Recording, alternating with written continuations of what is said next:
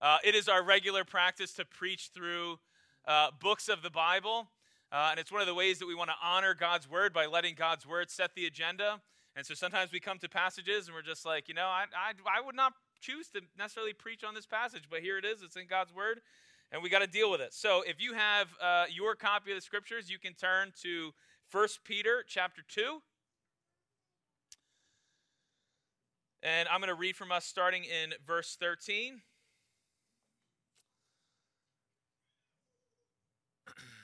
You guys, you guys with me? We good? All right. Amen. All right, listen as I read God's word. Be subject for the Lord's sake to every human institution, whether it be to the emperor as supreme or to governors as sent by him to punish those who do evil and to praise those who do good. For this is the will of God, that by doing good you should put to silence the ignorance of foolish people. Live as people who are free, not using your freedom as a cover up for evil, but living as servants of God. Honor everyone, love the brotherhood, fear God, honor the emperor. Uh, this is God's word. Would you pray with me? Lord, uh, we, we pray that you would uh, settle our hearts on you now.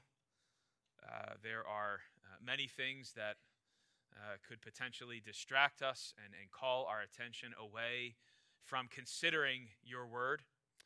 Um, we know that your enemy is at work to steal, kill, and destroy. Uh, that as your word is sown, uh, the enemy swoops in and, and, and plucks up seeds. And we pray that by your Spirit you would keep that from happening this morning. Uh, that your word would be sown upon, upon fertile soil, that it would take root and bear the good fruit of faith. Lord, we pray that you would uh, nourish your people this morning. Uh, we pray uh, that Christ would be exalted. And we know this is not uh, something that, that is within our power to do in and of ourselves, but you must work in our hearts. Uh, we come dull, we come sluggish, we come uh, distracted. Uh, Lord, we pray now that uh, what would be central in our minds and hearts is your glory. Lord, we know that uh, in this endeavor, the flesh is of no help at all, and that it is your spirit that gives life. So we pray that you would do that now graciously in our lives. Nourish your people, feed us, show us again a great Savior in our Lord Jesus Christ. We pray in His name. Amen. Well, many of you may know, some of you may not know, uh, that before I was a full time pastor, I taught history at Bishop Eustace Prep School. Uh, and the school had a slogan that they put on. My dad's laughing because he also worked there for a time.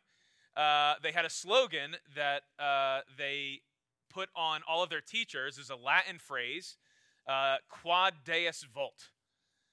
Any any Latin uh, people here? Quod Deus.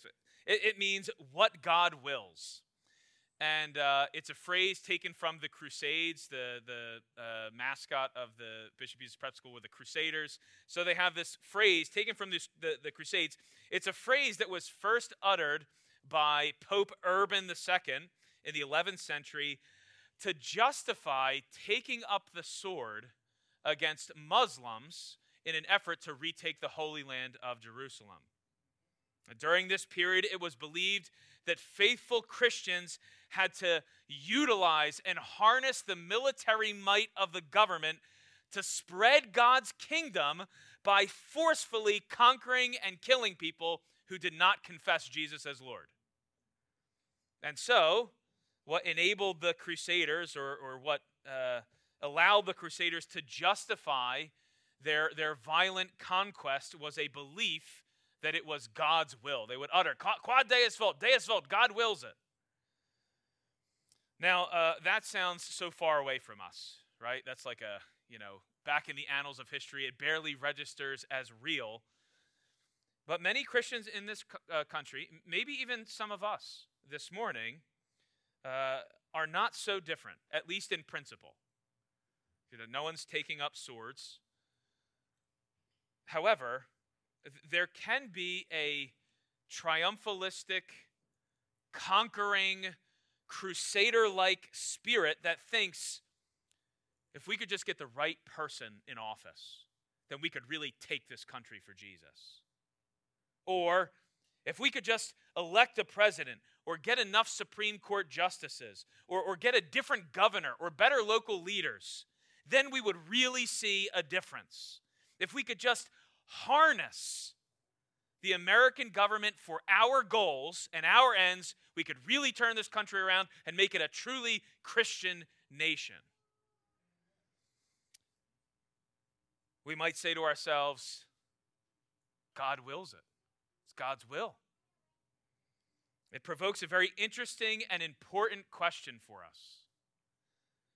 And especially on the heels of an election recently in November and in the uh, anticipation of an upcoming uh, electoral, uh, a presidential election in 2024, uh, the question is this What is God's will for how Christians should relate to the government? What is God's will for how Christians should relate to the government? What should our posture before the government be? Should Christians look at the government as an enemy to be resisted? So we saw some of that in 2020, right? Maybe even still seeing some of that. Right? The government is an enemy to be resisted. Uh, or maybe we should think of the government as a force to again be harnessed by the church, a sword to be wielded to accomplish our goals. Maybe the government is just a nuisance to be ignored and disregarded. I imagine uh, for many of you, how you relate to the government is not something you think about. It might not even be something you want to think about.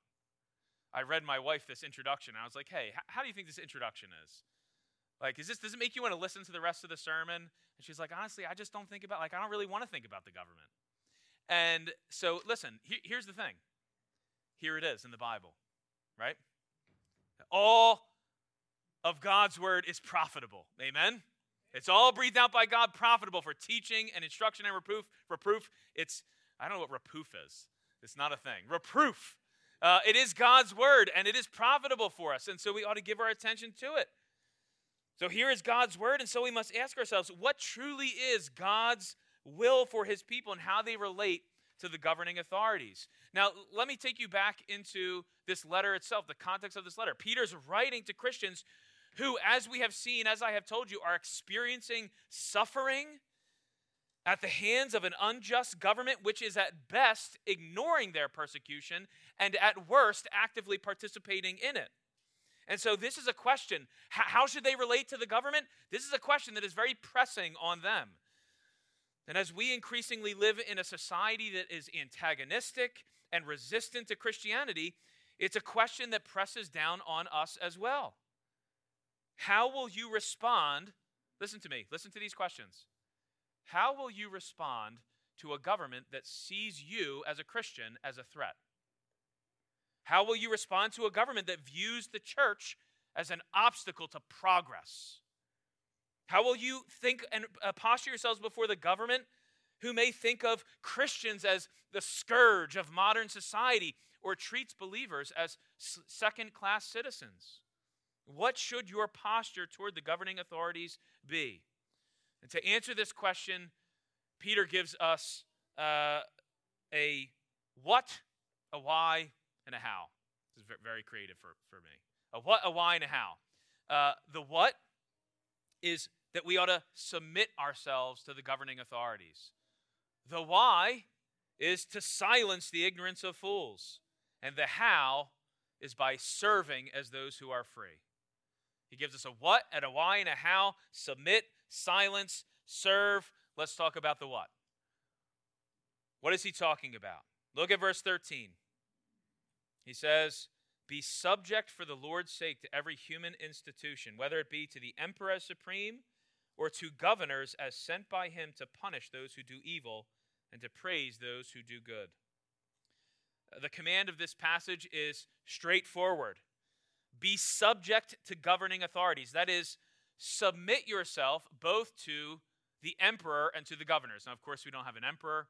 Uh, what does he mean? Submit yourself to the highest authorities down to the lowest authorities.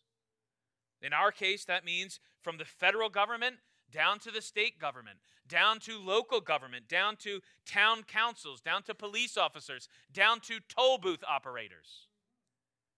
Now, it's important that you see this is a part of Peter's larger argument. Right? If you've been around for a bit, you may remember that two weeks ago we looked at the verses that are directly uh, preceding this passage. And Peter writes this He says uh, in verse 12, Keep your conduct among the Gentiles honorable, so that when they speak against you as evildoers, they may see your good deeds and glorify God on the day of visitation.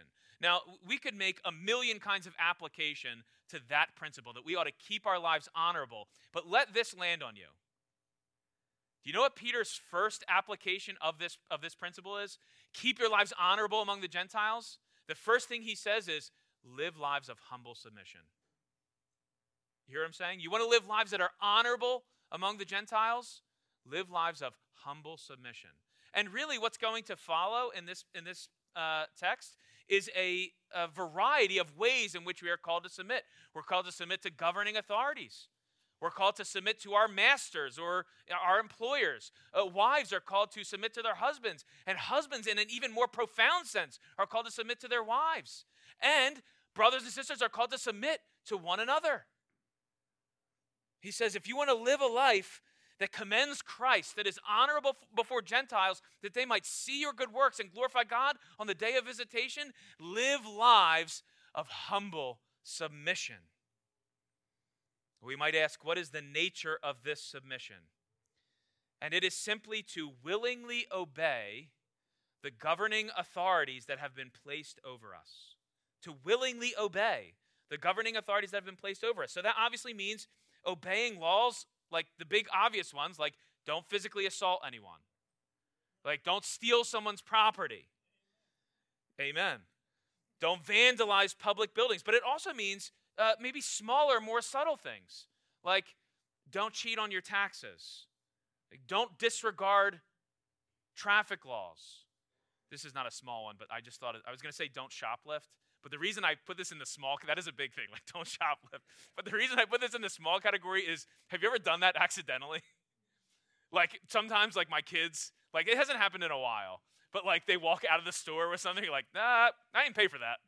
And then, and then, so what do you do? Are you like, well, you know, like we got away with it? Or are you like, yeah, we need to go back. We need to return this. We need to make sure that we paid for it or whatever. Okay. Like, uh, don't litter. Like, don't side skirt local ordinances. Like maybe, maybe your town prohibits parking on the street. You're, eh, like the, Christian is called, it, it's easy to be like, nah, forget that. Like I'm parking on the street. What do I care? You know, or like maybe your town has like a local ordinance. It's like, hey, there's no open flames. You can't have a you can't have a fire without a permit. And we're like, no one's gonna tell me what I can do in my yard, right? But you know what Peter says? Submit, humbly submit to the local to the governing authorities live excellent lives as, as the best citizens there are that, that, that you can be. But notice that his submission is not only negative. He's not only just saying, like, don't break laws.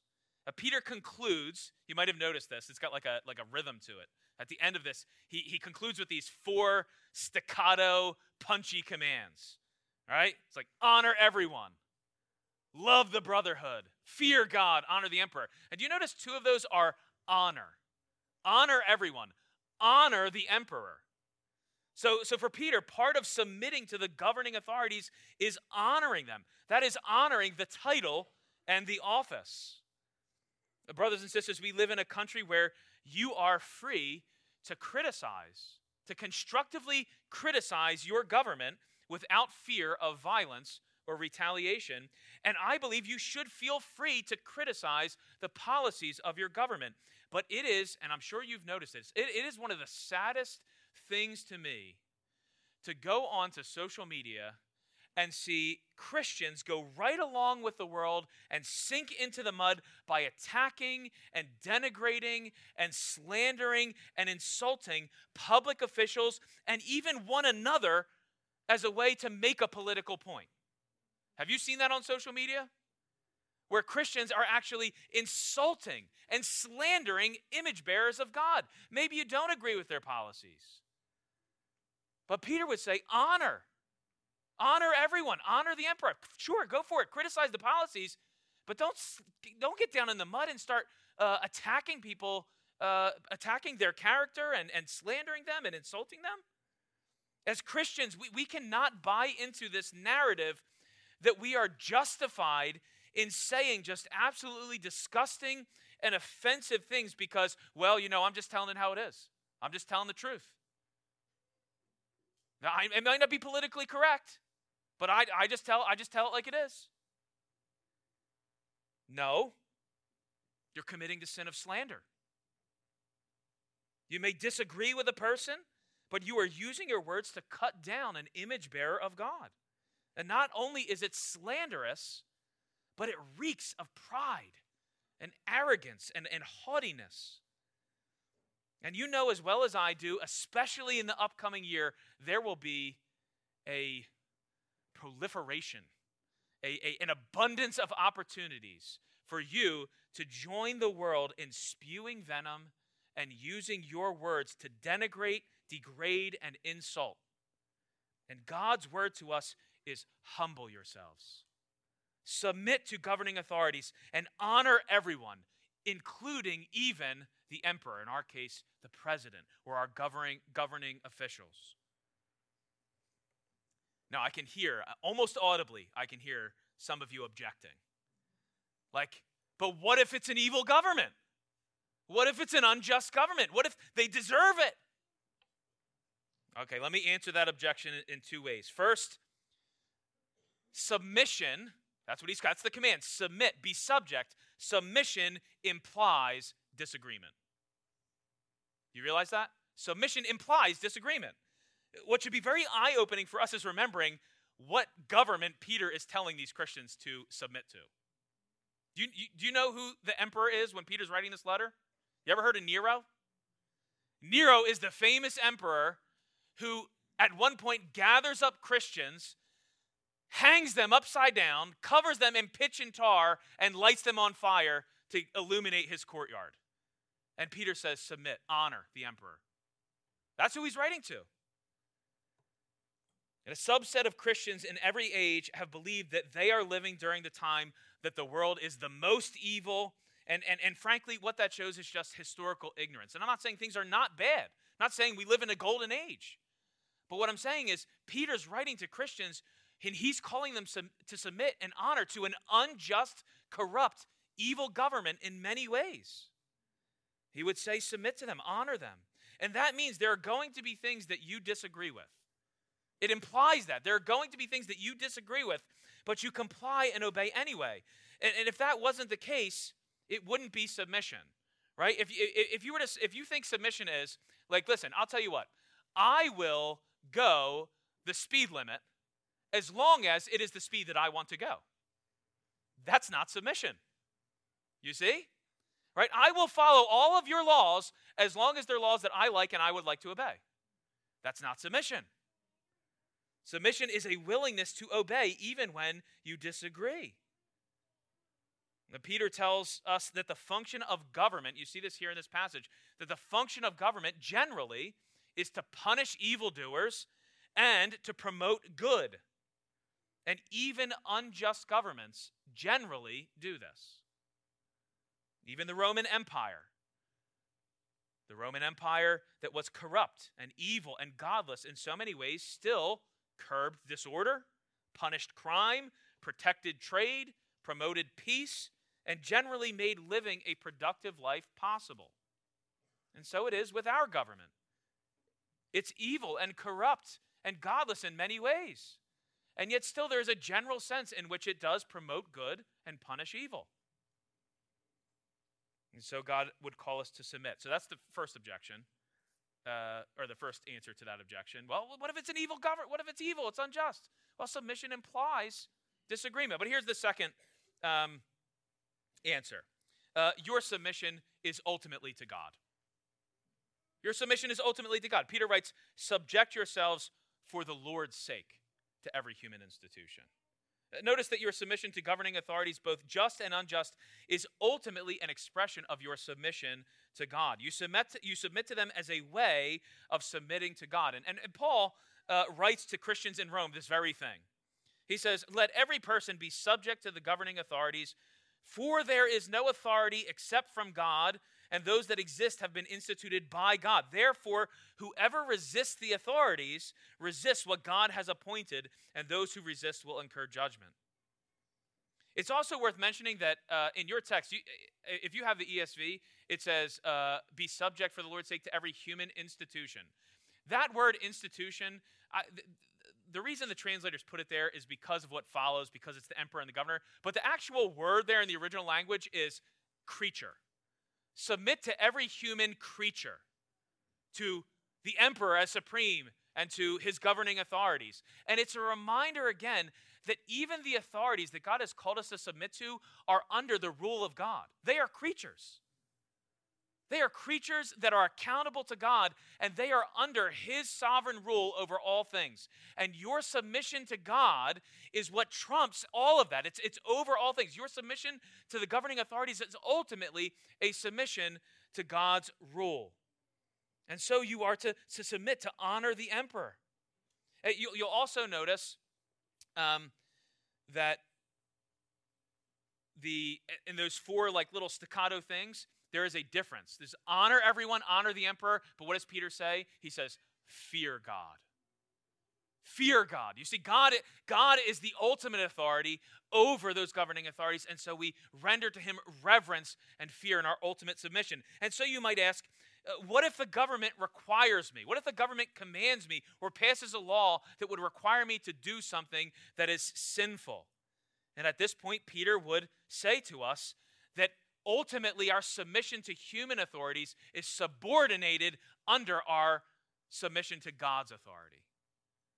So, at the point at which the government would come and say, You must do this sinful thing, we say, No, no, no, no. Our ultimate authority is the Lord Jesus Christ, and you do what you will with us, come what may. A really good example of this is Daniel. You know the story of Daniel? So, Daniel is brought into exile in Babylon. His three friends, Shadrach, Meshach, and Abednego. And uh, they are actually brought into the king's court to serve in his court. And so they're educated uh, with a Babylonian education. They, they learn the language, they learn the legal system, and they actually do serve very faithfully and diligently in the king's court. That is, of course, until the king comes to them by edict and decree and says, Everyone needs to bow down to this golden image that I've created and worship it. And at that point, Daniel and his friends say, You're not our God. We don't owe ultimate submission to you, and so no, we refuse. So it is with us. We, we, we are called to submit to the government out of reverence for God, but if we are told to do something sinful, we remain uh, loyal to God as our ultimate king, come what may. That's the what. Okay, what subject yourselves to the governing authorities for the Lord's sake. But but now Peter would ask us, well, why? Why should we do that? L- look at um, verse 15. He says, For this is the will of God, that by doing good you should put to silence the ignorance, the ignorance of foolish people. Uh, two, two reasons why. Here's the first reason it's God's will. It's God's will. You see, First Peter is saying you need to submit to the governing authorities because God tells you to. And for Christians, that should be enough. You, you, you, might wonder, like, what is God's will for my life? You know, I have those conversations a lot. You know, people ask me, uh, how do I discern God's will about this thing or that? And, and, and I, I can't confidently say, you know, what God's will is for you regarding, you know, what school you should go to, or what job you should apply for, or who you should marry, or what car you should purpose, uh, what you should purchase. However, I can tell you this with certainty that it is God's will that you submit and obey to the governing authorities He's placed over you. You want to know what God's will is for your life? At least in part, it is that you submit and obey to the governing authorities He's put over you. And for the Christian, this should be enough because we love God, because we trust Him. We may not understand at times, and as I said, submission implies disagreement. We may, we may be, uh, we may wonder, and uh, God, like, why would you, why would you have me do this? And yet we know that God is infinitely wiser and more gracious than we can imagine, and so we submit to Him. And, and, so the bottom line is that you should submit to God because He tells you to, because or submit to governing authorities because He tells you to. And His His counsel, His wisdom is perfect. His will is good. But second, you know, that's that's the kind of like, you know, if, if you're parents right now, or if you've been parent, you know, you, you, you have children, you know, at a certain point, like you just say to your kids, like, hey, I like you need to do this because I told you so. Like you, you give some reasons, but eventually you're just like, I said so, so you got to do it. But that's not where God stops. He doesn't just leave us with like a, and I told you so. He, he, he does give us a reason. Why should we submit to governing authorities? It is to silence the ignorance of foolish people to silence the ignorance of, uh, of foolish people. You have to remember that this is an application of Peter's earlier exhortation, uh, exhortation to keep our conduct among the Gentiles honorable, so that when they speak evil against us, they might see our good works and ultimately glorify God when He comes. And, and you see, what is the ignorance of these people that He's talking about? To silence the ignorance of these foolish pe- people, it is the way in which unbelievers will maliciously and carelessly attack Christians because of their lack of understanding. Is the way that they will maliciously and carelessly attack, specifically with their words, speaking evil against you as a way to malign and discredit Christians. And they do this because of their lack of understanding. Uh, you know, in Peter's day. So again, remember, Peter is writing to a particular audience uh, Peter writes to Christians, and during Peter's day, do you know what the Christians were accused of in the first century? They were called people who were spreading subversive and revolutionary ideas. They, they, were, they were rebels to the Roman government. They were spreading disloyalty because they confessed Jesus as Lord over all and not the emperor as Lord over all. It was, of course, their loyalty to Jesus, however, that made them excellent citizens. They were also accused, this is a little bit more extreme, they were also accused of cannibalism and incestuous orgies. Do you know that? Christians in the first century, there's just imagine, like think about the rumors that sort of spread around about Christians or the, the, the, the, like characterizations of Christians that spread around in 21st century society. Think about the ones that are spreading around in the first century. You know those Christians. They're cannibals. They, they just get together and they, they like they have unnatural sexual relationships with their, with their own family. Do you want to know why they said that? Because Christians would get together and they would eat of the body of Christ and the blood of Jesus. And, they, and, and, and so people would hear that and they would go, oh, they're, they're eating flesh. They're cannibals. Now, of course, there's, you know, it's easy enough to understand, and there's a malicious intent to discredit Christians. Why were they, why were they accused of being incestuous and, and, and, and, and like, you know, uh, absolutely like um, debaucherous sexual activity? Because they called one another brother and sister. And they would marry and they would get together and they would celebrate what were called love feasts, which were generally like they would get together and have dinner, and it would culminate in the Lord's Supper. You, you see? Listen, it's not. I don't. I don't think Christians are generally being called cannibals at this point. But this is not that unfamiliar to us, right? Like, think about how Christians are characterized in the 21st century. They are uh, intolerant bigots. They're racists. They are religious radicals. They're hypocritical and hateful.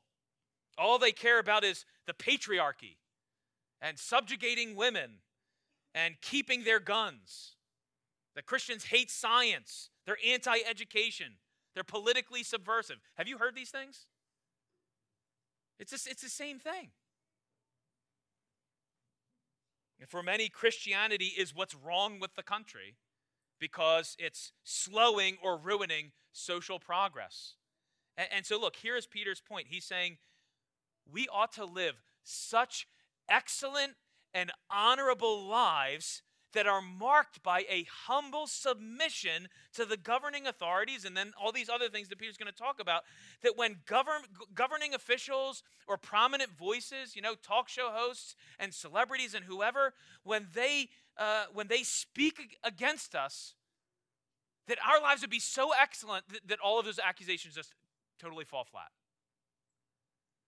That when people hear those accusations, they just dismiss them because they know what kind of people we as Christians really are. That we are honorable, that we are upright, that we are uh, submissive to authorities and humble and honest.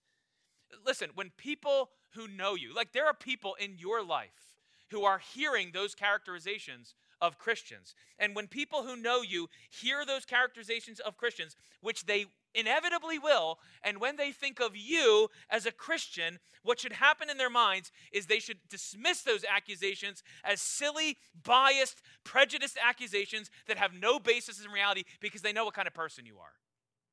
You see what I'm saying?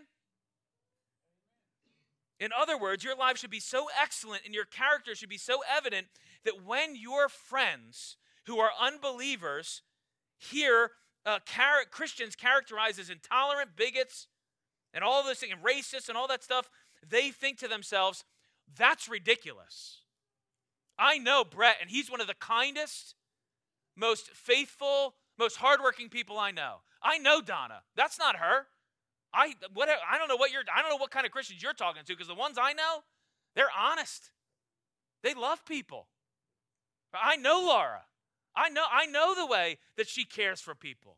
I know the way that I know how she speaks. I know how she honors the people in her life.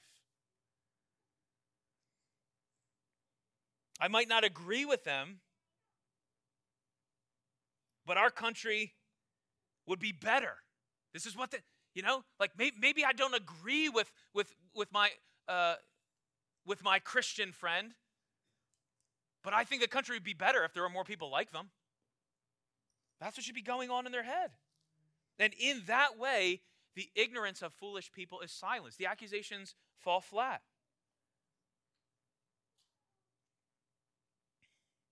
And, bonus, by God's grace, some of those people will actually see your lives, and your lives will so commend the transformative power of the gospel that they themselves will come to faith and glorify God on the day of visitation. How are we doing? How, are you doing? What would unbelievers in your life say about you? Would you confirm or would you absolutely shatter the ignorant stereotypes that they are regularly confronted with about Christians? Like when they when they consider you, would your life confirm those stereotypes or would they just absolutely shatter them? That's the why. Peter gives us the what? Subject ourselves to governing authorities. The why? To silence the foolishness of ignorant, or uh, uh, to silence the, silence the ignorance of foolish people. But now we come to the how. How? How might we live these lives? And Peter's answer is by serving as those who are free. See, what is the power that will enable us to submit in this way, to live these kinds of excellent lives? Peter says, by serving as those who are free. Look at verse 16. He says, Live as people who are free, not using your freedom as a cover up for evil, but living as servants of God. Now, I, I want to point something out here. I've done some technical things. I, I, don't. You don't need to get bogged down in it. A better translation here would actually be, and if you, does anyone read the Christian Standard Bible? Does anyone read that one? It's a, it's a good translation. I know I pick on different translations from time to time. Uh, so here, the ESV actually, it's, it's not a great translation. The, CS, the CSB translates it better. Uh, instead of live as people are free, submit as free people. It carries through the paradox. It sounds like a paradox. Submit as those who are free, right? Submit yourselves because God has freed you. We might ask, what is Christian freedom? This is Peter's argument. Do you, you want to know how to be enabled, how to be empowered to live lives of radical supernatural submission to governing authorities? ultimately in submission to God for the sake of putting the gospel on display to the Gentile world, to the unbelieving world? How do you do that? He says, submit yourselves as those who are free. Recognize that you are free. What is this Christian freedom that he's talking about? Uh, one theologian says, at the heart of Christian freedom is this reality that, quote, no person, no doubt, no earthly power can condemn us if God has declared us free in Christ. No earthly power can bind our conscience. This is Christian freedom. You see, he ties our freedom to the fact that we are no longer under condemnation. We no longer bear the guilt of our sin, and so our consciences are bound to God alone. Our freedom in Christ means both we have been freed from something and freed to something. We've been freed from the bondage of sin, from the law of sin and death, from the fear of death, and we have been freed to live lives of service to the Lord. When you understand this freedom, this is what will enable you to live these lives of humble submission. You see, uh, Peter says, this humble and, and submissive life will be empowered by the realization that apart from God's grace, listen, I'm going to try and talk right to your hearts at this point. The, those, those lives of humble submission will come when you realize that apart from God's grace, you were slaves to your sin. You were slaves to sin and therefore to death. You weren't as sinful as you could be, but you could do nothing but sin because it wasn't just your actions, it wasn't just your hands working evil in the world. It was that, but the root of it was a heart that loved your sin more than you loved God. It was a heart that refused to submit to God and was literally hell bent on going your own way. You were enslaved to the futility of your own idols. You thought that you were free because you had thrown aside the righteous rule of God over you. But when you did that, so we've all done this. We looked at the rule of God over us and we threw it aside and said, I'm going to go my own way. And we thought to ourselves, this is freedom. And yet the scripture says the moment you did that, you enslaved yourself to sin. That's not real freedom, that's real slavery. You enslaved yourself to sin. You enslaved yourself to the pleasures you are constantly chasing. You enslaved yourself to the opinions of others that you're always uh, chasing after. You enslaved yourself to the affirmation of your parents and your teachers and your bosses and your friends. You enslaved yourselves to the accolades and the recognition that comes with achievement. Or maybe you, you chased all those things. maybe it was relationships. I don't know. Whatever it was for you, you, you, you, you enslaved yourselves to, to this thing. You made something your God and said, and looked to it to save you. And, and maybe you got it. And you had the disappointing realization that it could never actually do for you what you thought it could. You realized that it was all futile. You, maybe you got it and realized that it wasn't all it was cracked up to be. And so maybe you turned to, to alcohol, to entertainment, to shopping, or to your next vacation to distract you from the disappointment of it all. And so you were enslaved. Do you see? You were a slave to sin. You see, in our sin, we have believed the lie that true freedom is to be loosed from the restraints of God's rule over our lives. That's what we think freedom is. That's what, by the way, your culture and your society tells you true freedom is. To be loosed from authority, to be loosed from anyone over you telling you what to do. But apart from God's rule, we are enslaved. We think true freedom is not to have to submit to anyone, but to, but to be the captain of our own ship. But you know, when we are the captain of our own ship, there is only one conclusion we're going to crash it into the rocks and sink to the bottom, and we've all done it. I've given you examples of this before. Do you remember the whale example from a couple weeks back? You know, the, the, the whale who is uh, who wants to be free and says, "You know what? I'm tired of the shackles of water. I'm going to live outside the water." And you tell me, which, way, which whale is more free? The whale who embraces the restraints of living in the environment that God created it for, or the whale who decides, I'm going to live on the shore away from the water? Which whale is more free? The godly whale, that's right. Or, or, or, what about this example?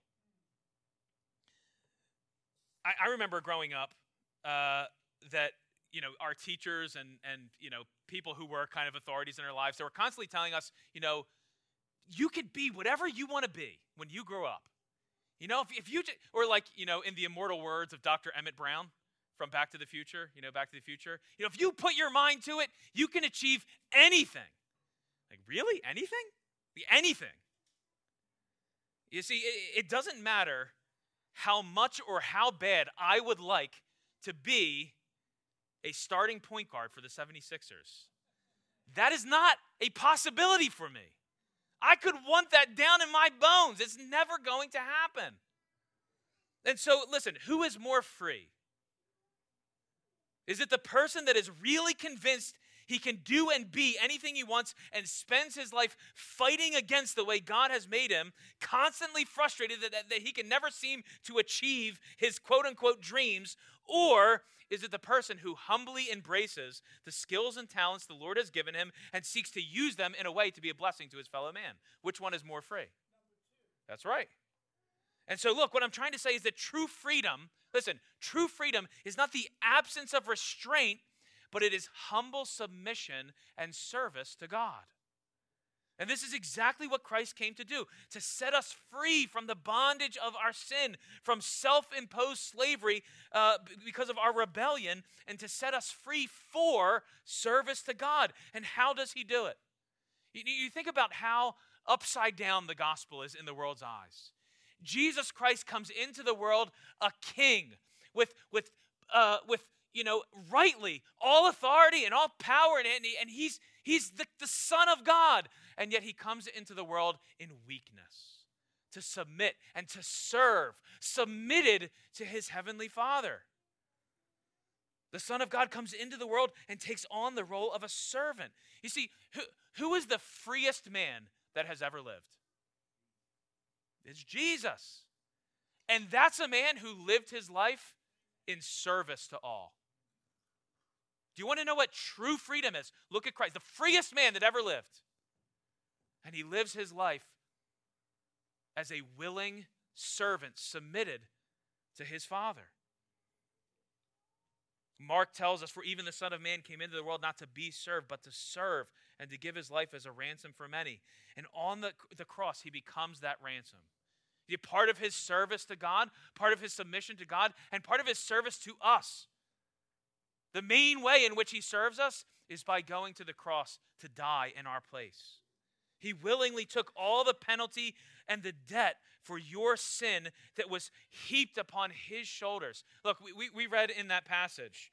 Uh, do you remember from Psalm 75?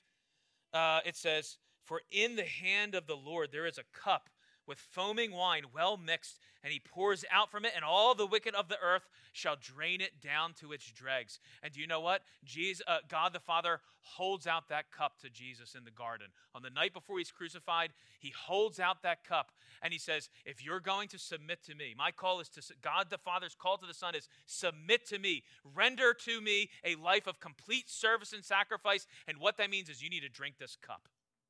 And you know what's in that cup? In that cup is all of the penalty and wrath and anger of God for your sin. There was no, there was no penalty or judgment in there swirling around because of Jesus' sin. He had no sin. It was all your sin in that cup, the wrath of God. And he says, Drink this.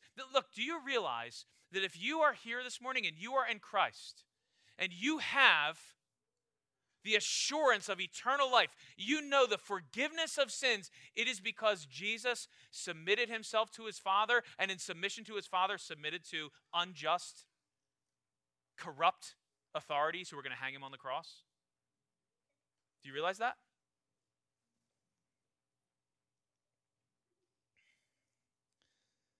And so he carries the cross so that you could be free of it. He carries the penalty and the weight of your sin to the cross so that you could be freed, so that your chains could be loosed. You, you remember in, um, you guys read The Pilgrim's Progress? Remember Christian? It's in the whole time he just has this load on his back, and he just can't seem to get rid of it. And do you know when he finally does get rid of it? It's when he stands at the he stands at the foot of the cross, and this burden of law and sin finally roll, rolls off his shoulder into the grave, into the tomb, and he's finally free. And so it is for us. This is, this is what freedom is about to stand at the foot of the cross and see Christ bearing the full weight of your sin and your judgment. And do you know why he goes to the cross? Do you know how he gets there? He gets there by submitting himself to unjust, cruel, corrupt governing authorities as an expression of his submission to God the Father. Yeah, just a few moments, we're going to witness three baptisms which signify the work God has done to free us from the penalty and the stain of our sin. And as they are plunged into the water, it signifies the way in which God's grace in Christ, through his life and death and resurrection, has washed us clean from all of our guilt. And as they come up from the water, it signifies new life and the freedom they now have to live lives of service to Him. You know, one of my favorite movie scenes of all time is at the end of The Shawshank Redemption. Andy Dufresne has been wrongfully in prison. He's been put in prison uh, for murder. He's innocent, and yet he, he, he is in this you know top security prison, but he escapes. And the way he escapes is by crawling through this sewage pipe that is five football fields long. And so for, for 500 yards, he has to crawl through excrement and filth and just stuff that is just so disgusting. For 500 yards, he has to crawl through. And then finally, at the end of the pipe, he climbs out. he kind of like dumps out into a pond and it's raining it's pouring rain and, and you see and there's this scene where the rain washes all of the filth and all of the dirt away and it's this metaphor it's this metaphor that not only is the, the dirt, like the excrement, being washed away from him, but this, this former life of being in prison, this wrongful, uh, you know, imprisonment, it's all washed away from him, and now he's finally free. It's a wonderful picture of what happens in baptism, except there's one big difference. The big difference is, you know, Andy Dufresne was innocent. We are not. We, we belong in the prison for all eternity. We belong to be covered in the filth and the excrement of our own sin. We, we deserve to bear the weight and the punishment of our sin. Here's the other difference we don't crawl through the sewage pipe to get to our freedom. Jesus crawls through it for us. He crawls through the excrement and the filth of our sin so that we might experience freedom through his life and his death and his resurrection. And that's exactly what baptism represents that all our dirt has been washed away forever, and finally we are free. There is therefore now no condemnation for those who are in Christ Jesus, for the law of the Spirit of life has set you free in Christ Jesus from the law of sin and death. And, and through his death, we are freed, freed from sin. And Peter says, freed for service. He says, not using your freedom as a cover up for evil, but living as servants of God. We have not been freed, as Paul would say, to submit again to a yoke of slavery, to live again under the bondage of our rebellion, but we have been freed to serve God, to render to Him lives of sacrifice and service. This is our freedom. This is our joy. You can actually translate that word servants there as slave. True freedom, if you don't get anything, true freedom is to become a slave of God. It's paradox. True freedom is to become a slave of God. One pastor helpfully says it this way He says, True freedom is not self love, that's our culture. It's not self hate, It's the other side of the coin. No, true freedom is self forgetfulness. True freedom is when you let go of self altogether, that you are captured by a sight of the beauty of God in Christ because of the work He's done for you. And now your thoughts don't go to self anymore, they go to Him and a longing and a desire to serve Him and see Him lifted up and see Him glorified. That's true freedom. And so when you have this assurance, brothers and sisters, when you have this assurance that you are not condemned, but welcomed and accepted by the ultimate king, then finally you are free. You are free to live your whole life in joyful obedience to Him. And if that means submitting to the earthly authorities for the sake of the gospel, advancing in the world, so be it. Praise God. And if it means defying the governing authorities because they've ordered you to sin against God, then so be it. Because if God is for me, then who can be against me? What can man do to me? You are no longer a slave to fear. Your conscience is no longer bound to man's opinions of you, but your conscience is bound to God. And if you stand before Him fully justified and approved, what in all the world can threaten you? And so you are free to submit. You are free to live lives of humble submission. And so, brothers and sisters, live as those who are free. You are free. If the Son has set you free, you are free indeed. Do not use your freedom as a cover up for evil, but use your freedom to serve God as you live in this world. Submit to earthly authorities for the Lord's sake, that all might see your excellent way of life, and so that through you, God might bring many, many more to faith, all for the glory of his name. Amen? Amen. Let's pray. Lord, we do thank you that we have freedom, true freedom, not, not, not a fake, false freedom, but a real freedom to live the lives you have created us for, lives of service and sacrifice to you, lives that are take our eyes off self and, and, and, and fix our eyes on you, who, who is infinitely beautiful and worthy and, and, and uh, blessed and, and, and honorable. Lord, this is true freedom that we would render to you lives of sacrifice and service. So, Lord, uh, we pray that you would, you would humble us, that you would help us to live these lives of submission as we stand at the foot of the cross, see the burden of our weight and sin rolling off into the tomb, and therefore empowered to render to you and to the earthly authorities you have put in place humble submission for the glory of your name, for the advance of the gospel. Would you do this through us in our lives for your renown, for your uh, magnification in this world? We pray in Jesus' name. Amen.